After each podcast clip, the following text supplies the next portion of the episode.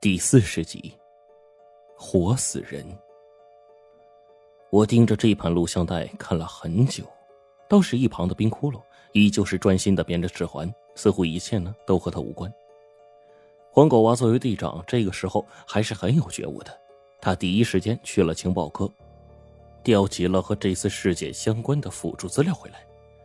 剩下我一个人抬头看着天，心里呢却是越发觉得天旋地转的。磨盘的事情算是告一段落了，可其中牵扯出的死在了锁龙台里的余英，我到底接触了什么？余英死而复生，成了磨盘的幕后操控者。现在就连在蛇群中壮烈的胖子又出现在我的眼前，而我师傅胡老道死了三次，活了两百多岁。他这死而复生，又是怎么回事呢？近在身边的冰窟窿。我亲手把他从棺材里刨出来，甚至到了现在，我根本分不清身边哪些是活人，哪些是死人。黄狗娃依旧是那么慢，等他拿回资料放在我们面前，我跟冰窟窿已经是吃完了饭。黄狗娃看向我们两个，一指那坨资料说：“你们自己看，我去吃饭了。”我斜了冰窟窿一眼。等黄狗娃走远了，就埋怨他问道：“骷髅，你咋挑了这么个人当队长啊？反应迟钝，脑子不好使，取个资料取这么长时间，你不觉得带上他是个拖累吗？”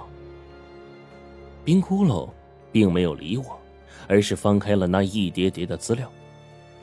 出事的村落叫邵阳村，在西北的某一个村子中。原谅我并不能写出具体位置。那两夫妻呢，就是邵阳村的人。至于录像带里的是第一次车祸发生在距离村子三十公里的县城，第二次则是在十多公里外的小镇子上。胖子也就是在那个镇子上又出现了一次。我看完材料，差不多弄清楚了状况。那两夫妻的尸体啊，还在这个这个这个医院的太平间停着呢，已经一个多月了。但其间呢，另一对几乎和死者一模一样的夫妻呢，依旧是骑着小车，每天往返在这个邵阳村啊、小镇还有县城之间，而整个村子呀，也渐渐变得凌乱不堪，甚至有些诡异了。冰窟窿呢，这个时候提点道：“材料里只是说村子诡异，并没有介绍具体情况。”我双耳一竖：“你你是说那个村子有异常？”背后正在吃着这个酒瓶玻璃渣的黄狗娃呢，突然加了一句：“你们，嗯，再看那张纸背面。”我顿时翻开纸看去，那背面竟然有一行手写的小字：“情报员已失联。”黄狗娃嚼着玻璃渣，蹲下来继续说：“这些材料被传回来。”情报员最后一次沟通结束，再无消息。所以，那个村子不是一般的鬼怪。当然，我们先去小镇，最重要的是先去见那两具尸体。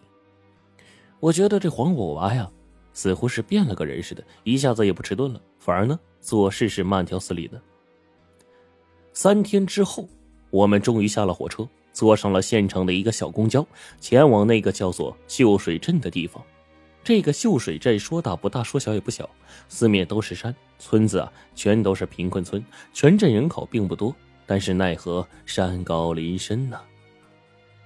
我在路上就问这个黄狗啊：“哎，老黄，你说这山林子里，咱能不能捉到两个？”黄狗啊，不知道是反应迟钝还是懒得搭理我，我自讨了个没趣儿，也才想起来，一旦执行任务是不能乱说一个字的，尤其是看到冰窟窿穿的呀像跟班似的，我才想起来，现在我俩就是黄狗娃的跟班，我们要去的地方就是秀水镇的卫生院。直到这个时候，我才发现，黄狗娃到了一定场合果然是不笨了，他出示了自己的法医证之后。被镇上医院的护士院长直接簇拥起来，这一听是省上的法医专家呀，那些人呢也都凑上来想闻闻这个仙气儿。哎呀，啊，黄专家呀，真是没想到啊！看你这模样，三十岁都不到吧？哎呦，竟是鼎鼎大名的法医专家哟！哎呀，我们院的全体员工一致欢迎您和两位助手的到来啊！还请您呢光临我院做调研指导啊！黄狗娃呢很自然的一摆手，把那位戴着眼镜、吃的是五大三粗的院长呢搁在原地，义正言辞的就说：“我只是个法医，调研指导什么的。”跟我也不沾边还是去太平间验验尸，看看情况吧。那此时呢，院长这脸上似乎就有些难看了呀。他低声说：“黄法医呀，这个尸体呢已经碎的不能再碎了，也没什么可验的。呃，还是待会儿再去吧。咱们先去吃个饭。”冰窟窿一瞥旁边推辞的院长，又转过头去。我心想啊。自己连磨盘碾碎这个这个肉沫子都不怕呢，还能怕了这个被车碾过的死尸？黄狗娃似乎知道院长在想什么，就对他撒了一个谎。这个案子已经惊动了上面，不瞒你说，涉嫌碾压这两个农民工的卡车，正是之前连续作案，制造了二十多起连环杀人案的嫌疑人呐。所以，院长先生。我们必须加紧验看，一点也不能马虎啊！黄狗娃话音刚落，可那边院长的脸呢，还真就绿了。他忽然摇头说：“呃呃，您还是不去的好。呃，倘若真去的，那那得先回答我个问题才成。”院长见我们执意要进去，就对我们发问：“呃，当当当当当医生，的在医院呢很多年了，多少呢也碰着点子邪祟的事儿。”不知道你们当法医的见过没有啊？我直接回答：见过，而且见过许多。院长长舒了一口气啊，郑重其事的说：“，那行，我带你们去看。你们，你们还是提前做好心理准备吧。”我回头看了一眼黄狗娃和冰窟窿一眼，他们两个脸上面无表情，搞得呀，真跟个法医似的。我呢，也只好跟在他们后面。朝着医院地下简陋的太平间走去了。破旧生锈的铁板楼梯下，铁锈的味道异常刺鼻，日光灯光暗淡迷茫。在这长而狭窄的走廊，印有一些阴森恐怖的味道。还没进去呢，我就先感受到了一股子阴冷的冷气。毕竟啊，太平间是死人暂时歇息的地方。魂灵在此，阴气重一点也是无可厚非的。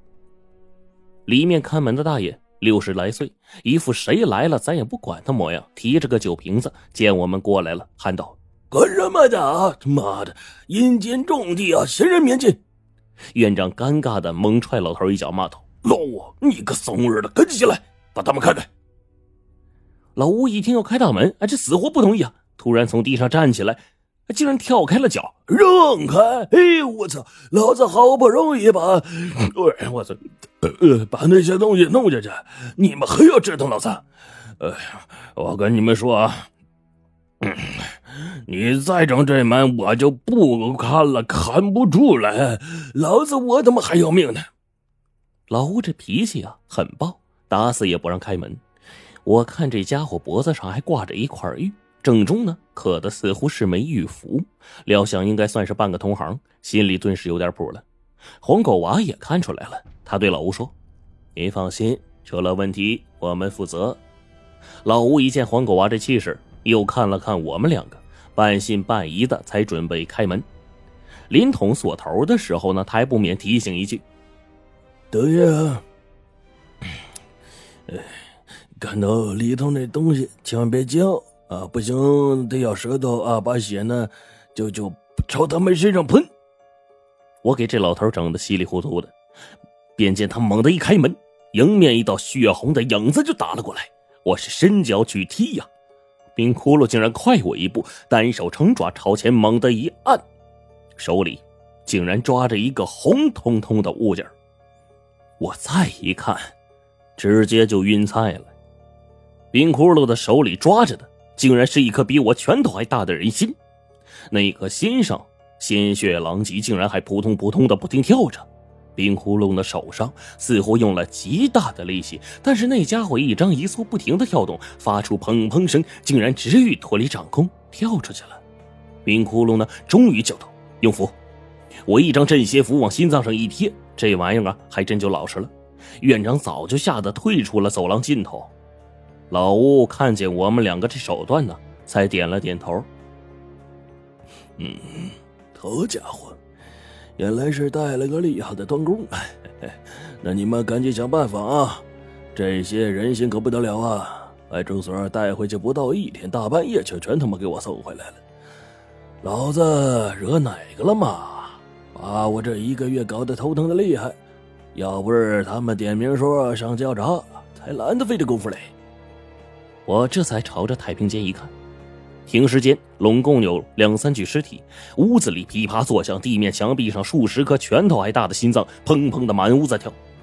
打在停尸台上翻倒，尸体呢就滚落在地面上，整个白墙都染血，甚至到处都是痕迹，房间里脏乱到了极致。我就又想起了。上次的录像，那对夫妻被碾碎了，然后三轮车里的木块、木桶破裂，滚了一地的心脏。黄狗娃呢，带着命令的口吻对我说：“有没有办法让他们安静下来呀？”我从兜里掏出了摄魂铃，一张辟邪咒符塞进了铃内，口中默念密语，配合着摄魂铃的节奏，当当当的就敲了起来。伴随着道道的清脆铃声，我加快了念速，手里的摄魂铃的节奏感更加的强了。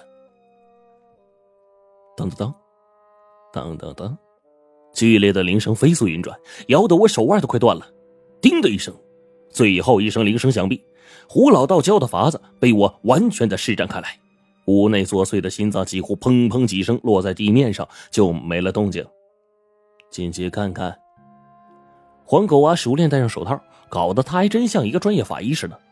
在房间内不远处，两具血肉模糊的尸体散落在一旁，整个尸体的腰部被碾压的只剩下薄薄的一层，混合着血液，异味极重。伤口被碾压处的位置，皮肉紧皱，还留有着卡车轮胎的印记。再看面相，正是监控录像上那一对夫妻。此时死亡已经超过了一个月，虽然被冰冻，但是浑身散发着异味，身上依旧有了尸斑。黄狗娃看完这一切，从太平间走了出来，后面跟着冰窟窿。忽然回头向医院外的一处街道望去，顿时呢，他伸手一指，看那边。我跟黄狗娃赶紧回头，这一瞧，我他妈直接愣住了。他不是躺在医院太平间吗？怎么又活了呀？